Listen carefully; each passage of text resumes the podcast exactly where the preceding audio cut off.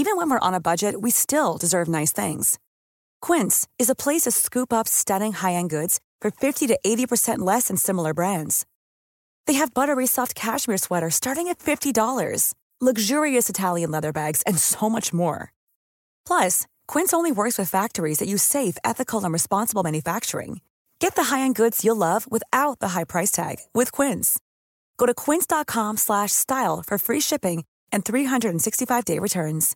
Quality sleep is essential. That's why the Sleep Number Smart Bed is designed for your ever-evolving sleep needs. Need a bed that's firmer or softer on either side? Helps you sleep at a comfortable temperature? Sleep Number Smart Beds let you individualize your comfort so you sleep better together. JD Power ranks Sleep Number number 1 in customer satisfaction with mattresses purchased in-store. And now save 40% on the Sleep Number limited edition Smart Bed for a limited time. For JD Power 2023 award information, visit jdpower.com/awards. Only at Sleep Number stores or sleepnumber.com. Hey, I'm Ryan Reynolds. Recently, I asked Mint Mobile's legal team if big wireless companies are allowed to raise prices due to inflation. They said yes. And then when I asked if raising prices technically violates those onerous two-year contracts, they said, "What the f*** are you talking about? You insane Hollywood ass." So to recap, we're cutting the price of Mint Unlimited from $30 a month to just $15 a month. Give it a try at mintmobile.com slash switch. $45 upfront for three months plus taxes and fees. Promo for new customers for limited time. Unlimited more than 40 gigabytes per month. Slows. Full terms at mintmobile.com. Dumma människor sponsras av Svenska möten. Och vi har ju pratat om dem och deras tjänster tidigare. Men nu blev det lite aktuellt Björn, för du och jag ska på konferens. Mysigt. Och om du, precis som vi, ska på konferens, vi är ju bara vi två, Ja. men om man är kanske ett större företag som ska fixa allt ifrån ett stort event med logi, mat och aktiviteter och kanske typ show och uppträdanden. Eller bara ett mindre dagmöte på bara några timmar. Ja. Så är Svenska möten den givna partnern att vända sig till för att boka. Det är kostnadsfritt att använda Svenska möten och det de gör är att de utifrån behov och krav ifrån kund tar fram offerter från flera olika ställen så att kunden, det vill säga du, kan välja och avgöra det som passar bäst. Och det är ju allt möjligt då. Slott och herrgård, naturnära storstadspuls eller småstadscharm. De hjälper dig att hitta precis det som passar dig. Det finns ett jättestort utbud och självklart sparar ju det här då väldigt mycket tid. Och Björn, hur gör man då om man vill planera möten eller konferens och använda sig av Svenska möten som partner? Gå in på svenskamoten.se och där kan du välja hur du vill boka. Det går att boka direkt online, göra en förfrågan via ett formulär, chatta med Svenska mötens medarbetare, ingen bot ska jag säga, eller ringa om man vill prata med någon. Ja, alltså svenskamoten.se. Så tusen tack Svenska möten. Dumma människor sponsras av Länsförsäkringar. Mm, Och Länsförsäkringar är ju mer än bara ett försäkringsbolag. De jobbar ju med bank, lån, pension, försäkringar, alltså alla, hela balletten. Ja, Och det här tänkte jag på i morse när följande sak inträffade. Du vet, jag och Alex har flyttat några gånger och eh, varje gång vi har flyttat så har vi sagt vi ska aldrig mer flytta. ja. Vi har också sagt vi ska aldrig mer renovera. Du vet, så här, i- inte en kökslucka ska bytas ut, inte en färg ska målas om. Nu är det så här och det här blir toppen. Ja. Och det har vi liksom lyckats hålla i nya lägenheten tills det blev vinter. För vet du vad som hände då? Nej, berätta. Jag behöver ett badkar. Och vet du vad jag då är så glad över? Nej. Att jag har buffertsparat just för såna här grejer. Så att jag sätter över den lilla summan 1600 kronor varje månad på ett litet konto. Enkom för när såna här saker dyker upp. Att jag bara måste ta bort en liten duschvägg och stoppa in ett badkar. Och det tänker vi nu göra. Ja, så att oavsett vad någon säger eller vad man säger till sig själv så är det mycket i livet som förändras. Och då finns Länsförsäkringar där för alltid. Så kom ihåg att Länsförsäkringars Bank kan hjälpa dig med lån och sparande. Så att du har till exempel en buffert för när saker och ting förändras. Tack så mycket Länsförsäkringar. Jag har ju en son som är lite mer än ett och ett halvt år och en sån där som liksom börjar peka på grejer och säga vad det är. Och så var vi på ett fik och han pekade på en duva och ville att jag skulle berätta vad det var. Och jag var lite trött och lite disträ, men det var fullsatt uteservering. Och jag tittar på duvan där han står och säger, ja titta, en kyckling. Duvan var inte en kyckling och jag där och då drabbades av jätteskamkänslor. För det blev så här, jag vill inte vara en mamma som lär min son att en duva är en kyckling. Det vill jag att alla där ska förstå. Att jag, naturligtvis vet jag att en stadsduva inte är en kyckling. Men det blev också lite för stor sak att ställa sig upp och säga nej, nej, nej, nej, gud mamma, vad säger mamma? Jag menar ju duva, älskling och alla andra. Så jag bara lät det vara. Och led sen fram till idag över att det finns folk där ute som tänker att har ni sett hon den här som är På spåret? Hon, hon är ju riktigt pantad. Hon tror ju att du vore kycklingen. Hej och välkomna till Dumma människor med mig Lina Thomsgård och psykolog och författare Björn Hedensjö. Vi ska djupdyka ner i det mänskliga psykets avgrunder och försöka blottlägga våra felslut. Och det vi ska prata om idag är något som kallas spotlight-effekten. Alltså, min upplevelse av att precis alla på det här fiket noterade att jag kallade en duva för kyckling, lade på minnet och brydde sig enormt mycket. Spotlight-effekten, det är fenomenet att vi tror att folk är mer uppmärksamma på oss än de faktiskt är. Alltså vi tänker oss att vi är i spotlighten, du vet sånt där scenljus. Men i själva verket så är kanske spotlighten någon helt annanstans. Vi överskattar hur mycket folk bryr sig om oss. Och att vi kallar duvor för kycklingar. Just ingen det. bryr sig, ingen lyssnar. Nej, det de var säkert. De sitter och oroar sig över att de har ful frisyr just idag eller något annat. Just det, säkert. Och där har man ju liksom hört om det här att du tycker att du är mycket viktigare än vad alla andra tycker. Men det här är alltså något som forskningen bevisat.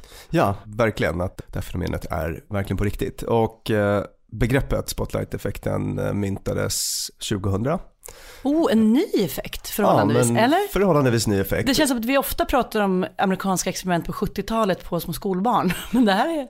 Just det, men man hade nog sett det här på lite olika sätt. Men eh, själva begreppet myntades då och det var efter en serie studier som en amerikansk forskare som mm. hette Tom Gilovich och hans forskarteam gjorde. Och det liksom centrala experimentet här involverade en artist som heter Barry Manilow. Ringer det några klockor? Om det gör. Kul grepp spontant. Hur involverades Barry Manilow i experimentet? De här studierna utfördes på eh, universitet, eh, som ganska ofta annars då på stackars universitetsstudenter. Mm. Och man tog först reda på vem som var den mest liksom, pinsamma artisten i den här studentpopulationen. Mm. Och det, det, var den här Barry Manilow.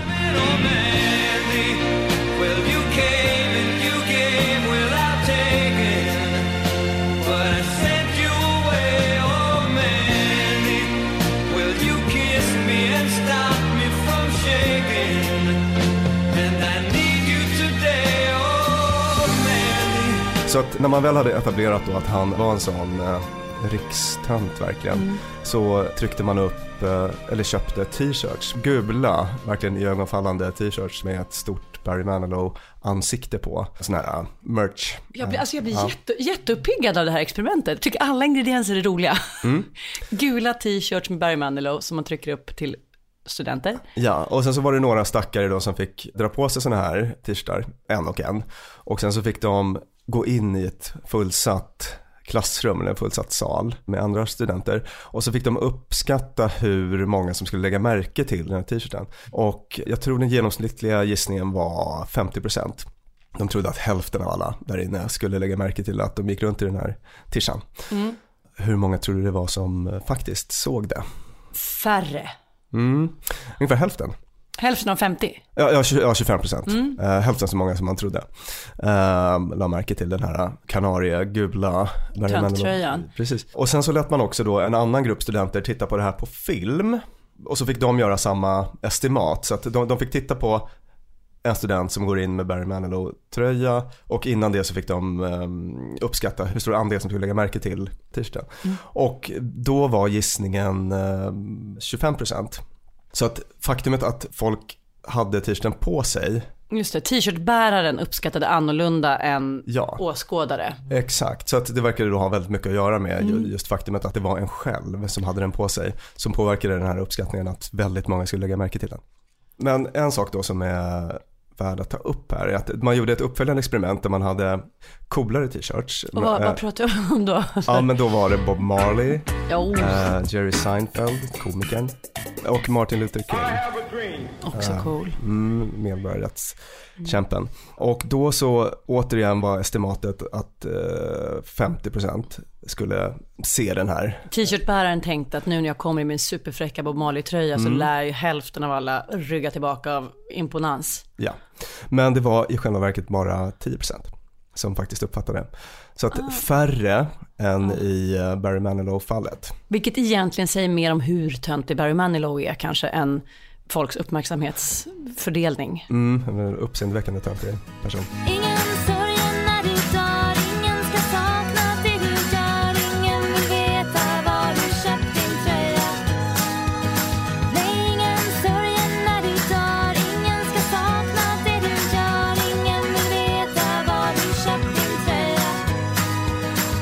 Det är ju lite bekymmersamt för att för varje gång jag känner att jag har liksom presterat dåligt eller sagt något skevt eller säg, skrivit en text i en tidning och råkat använda ett ord som inte var så här klockrent så grämer jag mig ju jättemycket.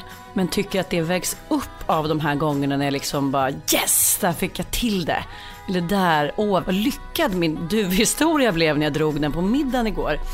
Men då är det tydligen så att folk bryr sig inte så mycket när man levererar fint. Det man kan säga är att liksom det vi särskilt verkar överskatta det är just betydelsen av sånt som är lite atypiskt eller som sticker ut lite åt det ena eller andra hållet. Alltså till exempel hur man eh, presterar i en grupp då. Finns det sådana studier och att man har sett att när vi känner att vi bidrar med något väldigt fräckt eller smart eller när vi känner att vi gör bort oss på något vis, liksom i båda de ändarna, så eh, tenderar vi att starkt överskatta hur mycket andra lägger märke till det. Medan när vi är lite grann i mitten, när vi bara mellanmjölkspresterar, då har vi en lite mer realistisk bild som överensstämmer med hur andra faktiskt uppfattar oss. Det låter ganska energikrävande. Det här liksom grämandet, våndandet, alltså så här, ligga och grubbla på hur folk tyckte att man presterade dag, så här, Om alla åtta i en grupp går hem efter grupparbetet och grämer sig över att de sa något whack, vad mycket tid som går till det när ingen i själva verket brydde sig? Verkligen. Det kallas postmortem ruminering, att man liksom efter en social interaktion på något sätt går igenom den i huvudet. Vad sa jag, vad sa hon, hur reagerade hon på det, spelar upp och så. Enormt liksom energikrävande och, och så. Är det här ett tecken på att vi tycker att vi själva är väldigt värdefulla och viktiga? För det känns ju inte som att vi gör. Eller förstår du vad jag menar? Att här, det finns någonting med hela idén om spotlight-effekten. Att så, nej, jag kommer in i ett rum och alla kommer tänka på att jag har fult hår. Som låter väldigt mycket som lågt självförtroende eller att man inte gillar sig så mycket. Samtidigt som man då förutsätter att man är the center of attention. Vilket ju skulle betyda att man är en väldigt betydelsefull och viktig person. Är spotlight-effekten knutet till ens känsla av värde och i så fall hur?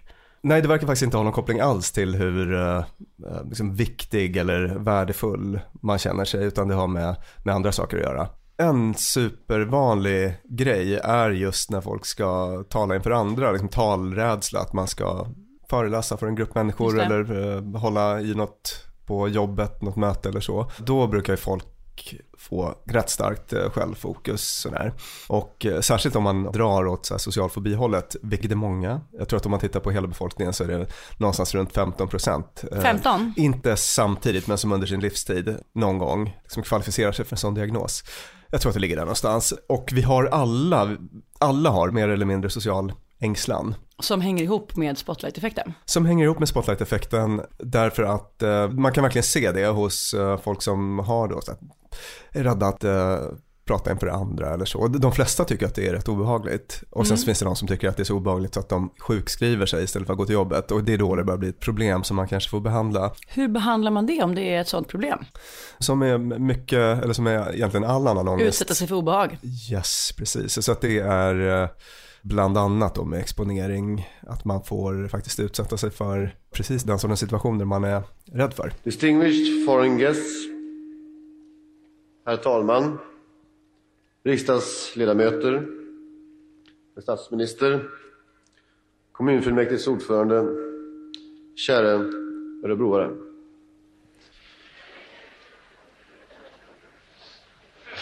Förlåt, Arboga. Hjälper det då att tänka så som jag många gånger har tänkt när jag är missnöjd med någonting jag sagt eller gjort eller hur jag sett ut i något sammanhang? Och så liksom växer det i mitt huvud i efterhand och jag bara åh jag kunde jag så åh. Och alla kommer tycka att jag är så bara nej fast vänta nu. Om folk hade brytt sig så mycket om precis vad jag hade för dojor eller vad jag sa just där då hade jag varit en väldigt mycket viktigare person än vad jag egentligen är. Och att det nästan är lite så här högfärdigt att gå runt och tro att man är så mycket i andra centrum, för man är inte det. Och det, det hjälper mig. Hellre misslyckad än självupptagen. Ja. Ja, jag fattar. Men precis som du säger då, att efteråt kan du tänka så, men kanske inte i stunden då, utan då blir man ofta väldigt, man är väldigt mycket i sitt eget huvud på något Just det. vis. Det blir sån där starkt självfokus och det är också sån här grej som man eh, jobbar med då när man behandlar social fobi. Och som Jag jag... vet, kan man som psykolog säga så att du är inte så viktig som du tror, Nej. folk bryr sig inte om Nej, dig. inte på det sättet, utan mer faktiskt var man riktar sin uppmärksamhet. För att eh, uppmärksamheten är väldigt mycket riktad mot den egna personen när man är i de här situationerna. Så att om du går runt där i din Barry Manilow t-shirt och ska hålla ett tal för Gud, nu är det dubbeljobbigt här. Ja, dubbel- och andra. Dubbeljobbet, precis. Då kommer du, eh, om du är lite socialt ängslig, så att vara du kommer ha väldigt mycket fokus på dig själv, på hur du står, på vad du säger, Mm. på att du kanske är lite svettig i armhålan, att du kanske darrar lite med handen. Att ditt, att ditt A lot can happen in the next three years. Like a chatbot may be your new best friend. But what won't change? Needing health insurance. United Healthcare Tri Term Medical Plans are available for these changing times. Underwritten by Golden Rule Insurance Company, they offer budget friendly, flexible coverage for people who are in between jobs or missed open enrollment. The plans last nearly three years in some states, with access to a nationwide network of doctors and hospitals. So, for whatever tomorrow brings, United Healthcare Tri Term Medical Plans may be for you. Learn more at uh1.com. There's never been a faster or easier way to start your weight loss journey than with PlushCare. PlushCare accepts most insurance plans and gives you online access to board-certified physicians who can prescribe FDA-approved weight loss medications like Wigovi and Zepbound for those who qualify. Take charge of your health and speak with a board-certified physician about a weight loss plan that's right for you. Get started today at plushcare.com slash weight loss. That's plushcare.com slash weight loss. plushcare.com slash weight loss. Quality sleep is essential. That's why the Sleep Number Smart Bed is designed for your ever evolving sleep needs. Need a bed that's firmer or softer on either side? Helps you sleep at a comfortable temperature? Sleep Number Smart Beds let you individualize your comfort so you sleep better together. JD Power ranks Sleep Number number 1 in customer satisfaction with mattresses purchased in-store. And now save 40% on the Sleep Number limited edition Smart Bed for a limited time. For JD Power 2023 award information, visit jdpower.com/awards. Only at Sleep Number stores or sleepnumber.com. Dumma människor sponsras av Tele2 och podden Internetpionjärerna. Björn, minns du när du fick internet? Ja, jag minns kanske inte exakt när, men jag minns det där modemet som höll på att plinga och surra. Sjung modemsången. Ding dong. Typ så. Jag har nämligen fått göra världens roligaste grej. Jag har fått programleda en podd som heter Internetpionjärerna. Och den är av Tele2 och handlar om när Sverige kopplades upp. Alltså från de här första modemen via de stora digitala reformerna. Och det är så spännande hur mycket som har hänt under de här åren. Gud, tänk att man har varit med om det här. Tänk att man, och just sådana som du och jag som både minns ett liv helt utan internet och som samtidigt inte skulle klara sig en kvart Nej. utan. Precis.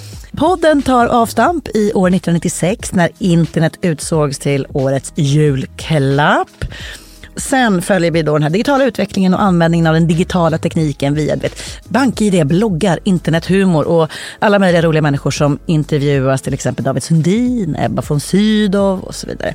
Och den här podden, Internetpionjärerna, om när Sverige kopplades upp, finns ute nu. Rusa till poddspelaren. Ja! Tusen tack Tele2.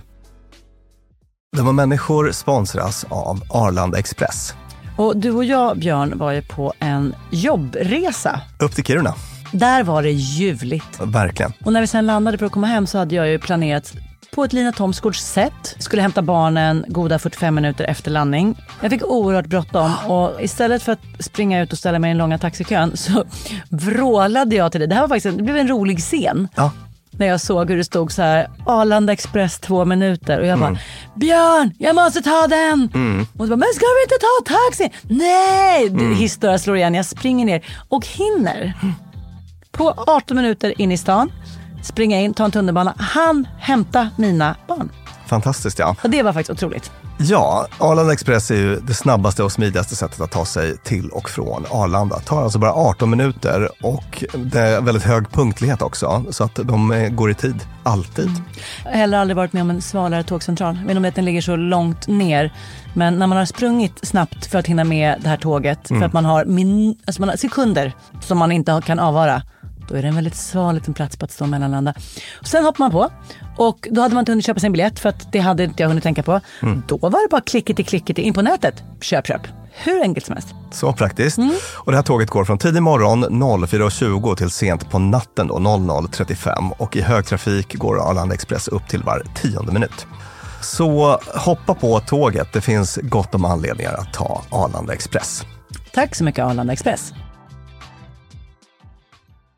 Dumma människor sponsras av Claritin. Ja, för nu är det ju vår och vårkänslor spirar. Även jag får, jag har liksom varit ihop med min kille i snart ett decennium och blir vårkänsla. Lite vårrusig. Ja, jag vill, jag vill ut och hålla hand och springa över en sommaräng. Ja. Och då kan man tänka att det är synd om dem som inte kan det. Det är rätt många ja. Det är det. Ja. Och det märker man alltid på just våren. För det är då de kommer in på kontoret och när alla andra är så uppspelta för att gatorna är sopade och solen gnistrar så är det liksom bara rinnande ögon, rinnande näsa, det Min kliar. pappa till exempel, pollenallergiker som älskar att påta i trädgården då. Och det vill man ju att han ska kunna göra. Och det är där vårt budskap från Clarityn kommer in i bilden. För det, Clarityn ger vårkänslorna en chans för allergiker. Det är antihistamin vid tillfälliga allergiska besvär, till exempel pollen, pälsdjur eller dammallergi, som ger snabb effekt inom en till tre timmar. Och besvären lindras i hela 24 timmar. Clarityn, en tablett och sirap, Loratadin, är receptfria läkemedel vid tillfälliga allergiska besvär hos vuxna och barn över 6 år och kroppsvikt över 30 kilo om du tar tablett. Du ska inte ta Clarityn om du är gravid eller ammar. Läs bipacksedeln noga innan du tar Claritin, särskilt om du har en leversjukdom eller ska genomgå hudtester för allergi. Och kontakta läkare om du inte mår bättre eller om du mår sämre efter sju dagar. Och kontakta alltid läkare vid användning längre än tre månader. Och mer om det här kan du läsa på bayer.se. Tusen tack slår. Vinröda fläckar på kinderna av nervositet. Eh, du känner dig lite varm i ansiktet, är så typiska symptom. Så att man har väldigt mycket blicken riktad inåt. Man ser sig själv utifrån kan man säga. Och det man också ser då är att folk gör väldigt felgissningar om hur de faktiskt ser ut när man är så här självfokuserad. Så att en sån här grej som man brukar göra i behandling av social fobi då, det är att man filmar folk när de pratar och sen så får de stämma av den liksom filmen mot den film som de har i huvudet så att säga. Och kan se då att det inte riktigt var så illa som Ja, de trodde. Det där har jag ju hört om jättemycket som en metod att så här, både man ska tycka till själv om hur man ser ut när man är filmad men även att andra ska göra det i grupp. När jag jobbade på tv så tänkte jag att det där var väl en fiffig metod men jag tyckte det var fullkomligt outhärdligt så jag försökte i mesta möjliga mån undvika att se mig själv på tv för att det enda jag såg var konstig sned liten min som jag gör när jag är nervös. Som liksom gör att ena mungipan drar lite, min mun ser liksom, i vanliga fall ut som ett hugg, som att Gud skar upp en liten glipa och det blev min mun. Men så drar den lite snett när jag är nervös. Och det, för mig blir det bara extra tydligt när jag kollar på mig själv filmad. Men jag borde göra det mer eller? Ja, alltså jag tror det du beskriver här, eh, det är väldigt vanligt, det är att man tittar på sig själv, inte objektivt, inte som andra skulle göra, utan du har en färdig idé redan. Just Alltså det. det blir en slags eh, selektiv perception som vi pratade Ja. om i ett tidigare avsnitt då, att, att du, du, du är väldigt så här selektivt uppmärksam på din mun då i det här fallet. Hugget. Precis. Men att man verkligen får försöka anstränga sig att då titta på den här filmen så objektivt som möjligt, som en annan skulle ha gjort. Så att så kan man försöka tänka då. Känn min ångest, tung som bly Se min blodröd sprängda hy Vi snackar om dagen Efter löning baksmälla blues man ägnar sig extra mycket åt en riktigt trött söndagmorgon efter en blöt afton när man säger alltså, bakisångesten gör ju inte underverk för ens förmåga att se utanför sig själv. Då ligger man ju och tänker på exakt allt dumt man sa. Ja, alltså precis alkohol och då framförallt dagen efter eh, när man blir så skör förstärker ju all typ av ångestproblematik. Så att eh, liksom, om man har en dragning åt social ångest eller annan typ av ångest så den förstärks och blir värre. Kände du av det här när du i söndags hade åkt rullskridskor tillsammans med mig på ett rullskridskodisco? Och jag vet inte, jag trillade både en och annan gång på ett sätt som nog kan ha fastnat på bild och inte var helt fördelaktigt. Ja, jag, jag tog en liten film faktiskt på dig när du åkte. Tack Björn. Ja. Kabla ut den för att bota min eh, spotlight-effektsångest. Baksmälla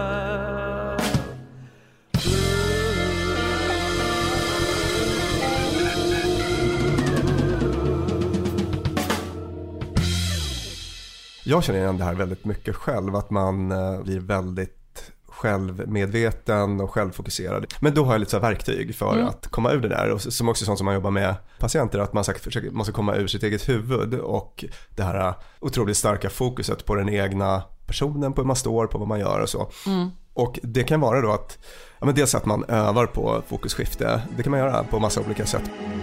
Du kan så här, lyssna på musik till exempel och så kan du lyssna väldigt fokuserat på musiken. Du kan liksom separera instrument och takt och rytm och verkligen absorbera, ska upp Mm, Det, det, det här börjar låta som det här mindfulness som jag blir väldigt stressad av. Ja, men bli inte det. För att det- det är egentligen samma sak kan man säga. Att Mm. man, det är en slags psykologisk muskel. Man behöver inte mystifiera det så mycket. Det handlar om liksom förmågan till riktad uppmärksamhet. Mm. Så att man ska träna upp förmågan att kunna välja var man vill ha sin uppmärksamhet. Det är ingen hokus pokus med det. Mm. Utan det är någonting som man kan träna ungefär som man tränar en muskel på ett gym. Så att då, i det här exemplet med musiken, du lyssnar på musik och sen så vid en given signal så du kanske har någon medhjälpare som knackar i, i bordet. Då ska du liksom skifta fokus inåt. Hur känns det i kroppen? Hur, vad, vad Mm. far genom huvudet? Sådär.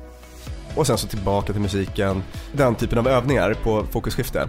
Och hur använder jag sen den övningen i praktiken Ja, när jag är nervös eh, för att hålla tal på yes. vårfesten? Ja men exakt, då står du och ska hålla tal på vårfesten och så blir du otroligt självmedveten. Du känner hjärtat slå, du funderar de här orden liksom stockar sig i huvudet på dig som du skulle säga och du har blicken helt riktad inåt. Det är som att du ser dig själv utifrån genom publikens ögon på något vis. Och det är, eh, vi blir bara väldigt mycket sämre på uppgiften, det vill säga att, att liksom framföra budskapet på ett trevligt och Mm. säljande sätt.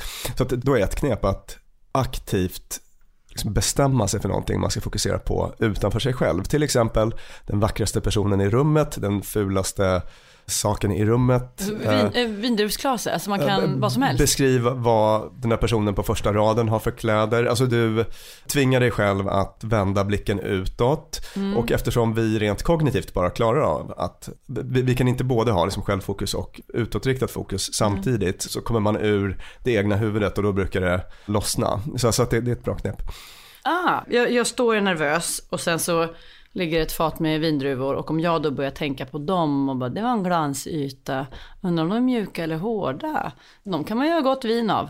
Bara genom det så kommer jag att känna mig mindre låst vid min egen betydelse. Eller liksom, Ja. bra. Jag hade häromveckan en föreläsning för 130 gymchefer pratade om sömn och stress för dem och då så blev jag genast väldigt självmedveten och började tänka på mina sätesmuskler och triceps. För är, och, man, man blir gymchef för att man har varit väldigt, väldigt duktig på att vara kanske petig. Så att det är inte liksom den klassiska kostymchefspersonen utan det här är eventuellt sådana som är de såg ju väldigt piffiga ut eh, allihopa så att eh, då var det någon som sa till mig det här klassiska tipset innan att men, du kan föreställa dig publiken naken.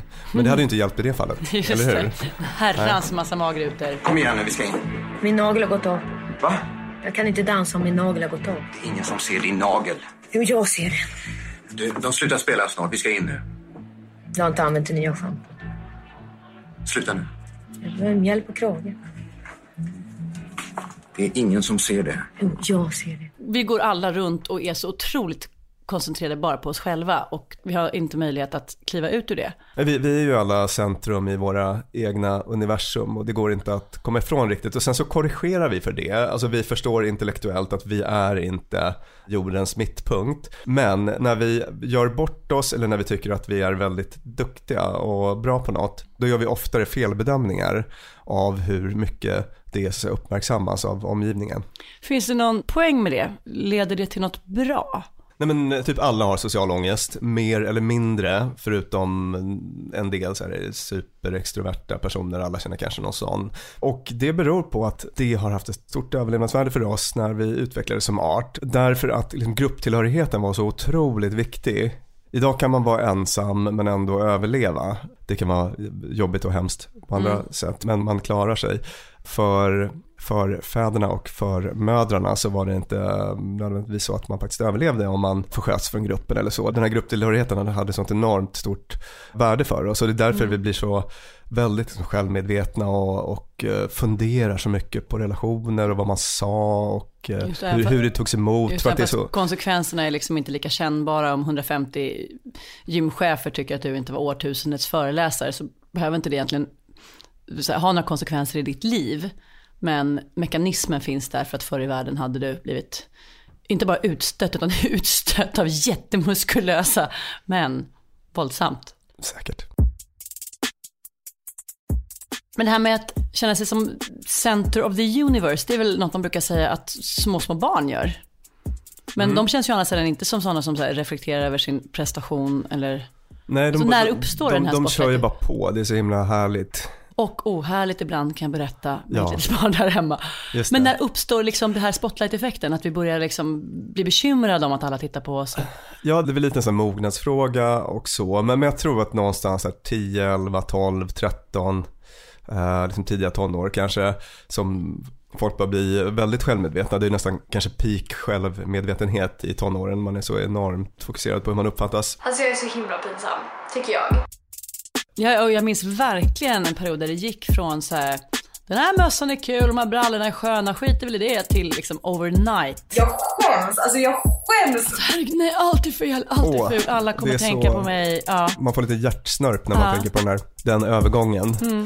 För det är ju verkligen en kontext på något vis där faktiskt spotlight-effekten, att man blir så självmedveten känns kanske Mm. lite mer, det är lite mindre skillnad där mellan ens egen självmedvetenhet och omgivningen kan jag tänka mig. Att det där är ju folk väldigt uppmärksamma om man har fel jacka eller en Barry Manilow t-shirt eller motsvarande. Alltså det är fett pinsamt. Tonåringar både är extra uppmärksamma på sig själva och på andra. Ja, alltså, sociala... man, man kommer inte Ja. undan på samma sätt som i vanliga vuxna livet. Pinsamt. Det är något lite märkligt med det här för att å ena sidan så är det jätteångestframkallande att så folk ska, man inbillar sig att folk fokuserar på en, men å andra sidan så vill man ju det. Alltså det värsta som kan hända är ju att man står där och know, håller ett tal och inte en kotte brydde sig. Alltså så här, varje gång Alex har varit på någon fest eller så, så, så här, har någon som tyckte något om mig eller var det någon som hade lyssnat på podden? Eller, alltså att man liksom vill att folk ska bry sig och titta på en. Man vill att folk ska bry sig om en och titta på en av rätt anledningar tänker jag. Mm. Hur tänker du? Jo, att så här, precis kommer Alex hem och säger så här, ja, de tyckte det var en jädra skräppodd. Så kanske mindre intresserad. Men det känns ju ändå som att så här, vad är värst? Stå och hålla ett tal och inte göra kanon eller säga något stolligt. Eller stå och hålla ett tal och ingen brydde sig överhuvudtaget. Nej, det kanske är det sista. Jag, jag tänker på den här uh, Hjalmar Söderberg dikten, är det det? Att man vill bli älskad i brist på beundrad, i brist på fruktad och så vidare. Man vill inge människor någon slags känsla, tror jag att han säger. Mm. Jag ska kolla i telefonen här. Mm. Själen ryser för tomrummet och vill kontakt till vad pris som helst. Och eh, lite så är det väl, att Mm. eh, det värsta är väl att inte bli sedd överhuvudtaget. Det förklarar i sådana fall varför man överhuvudtaget utsätter sig för att gå på en fest eller hålla ett tal trots att det ger massa magont. Att säga, jag vill bli bekräftad, jag vill att folk ska se mig, jag vill inte vara obetydlig. Och sen kanske ens betydelse snurrar iväg lite onödigt mycket. Det var allt för idag. Ni har lyssnat på mig, Lina Thomsgård och experten, psykologen Björn Hedensjö och producenten är Klara Wallin. Och I nästa veckas avsnitt av Dumma människor ska vi prata om en av mina skamligaste incidenter som har att göra med bantningspiller. Och det hela kommer handla om placebo och nocebo. Lyssna då. Dumma människor sponsras av IKEA. Om det är något jag lärde mig som inredare av kontor, när jag jobbade inte som inredare av kontor, jag var ett vanlig chef på ett kontor Ja. som behövde inredas, Mhm. så var det hur viktigt det var att den inredningen vi hade, stolar, bord, skärmar, allt sånt var flexibelt. Ja. Vi började som två personer, vi blev åtta personer, ibland var vi tolv personer. Mm. Så vi behövde både bli fler, vi behövde stuva om och Folk har ibland, lite olika behov. ibland behöver man vara avskärmad och ibland inte. Exakt. Och det här är någonting som IKEA kommer att hjälpa oss med, med den nya kontorsserien som är både flexibel och smart inredning och den heter Mittzon. Zon med Z, Mittzon. Och mittzon består av höj och sänkbara skrivbord, akustikskärmar, fällbara bord och växtväggar på hjul. Så det är enkelt att skapa trivsamma arbetsytor med plats för både möten och eget fokus. Och det är framförallt enkelt att skapa de här flexibla ytorna. Alltså att man kan förändra och anpassa efter aktiviteter och nya arbetssätt. En sån här grej är ju det här med hybridarbete. Du vet Mm. att man jobbar lite hemifrån, lite fysiskt på arbetsplatsen. Och sådär. det. det ställer ju verkligen helt nya krav på det fysiska kontorets roll. Man behöver en helt ny flexibilitet och bekvämlighet. Och det här är ju varför IKEA grundades i Älmhult 1943 för att skapa en bättre vardag för de många människorna. Så upptäck Mittzon och mer om detta kan du läsa på ikea.se företag. Tusen tack IKEA! A lot can happen in three years, like a chatbot may be your new best friend. But what won't change? Needing health insurance. United Healthcare Tri Term Medical Plans, underwritten by Golden Rule Insurance Company, offer flexible, budget friendly coverage that lasts nearly three years in some states. Learn more at uh1.com. Planning for your next trip? Elevate your travel style with Quince. Quince has all the jet setting essentials you'll want for your next getaway, like European linen, premium luggage options, buttery soft Italian leather bags, and so much more. And is all priced at 50 to 80% less than similar brands. Plus, Quince only works with factories that use safe and ethical manufacturing practices. Pack your bags with high-quality essentials you'll be wearing for vacations to come with Quince. Go to quince.com slash pack for free shipping and 365-day returns. Mom deserves the best, and there's no better place to shop for Mother's Day than Whole Foods Market. They're your destination for unbeatable savings, from premium gifts to show-stopping flowers and irresistible desserts. Start by saving 33% with Prime on all body care and candles. Then get a 15-stem bunch of tulips for just $9.99 each with Prime. Round out Mom's menu with festive rosé, irresistible berry chantilly cake, and more special treats. Come celebrate Mother's Day at Whole Foods Market.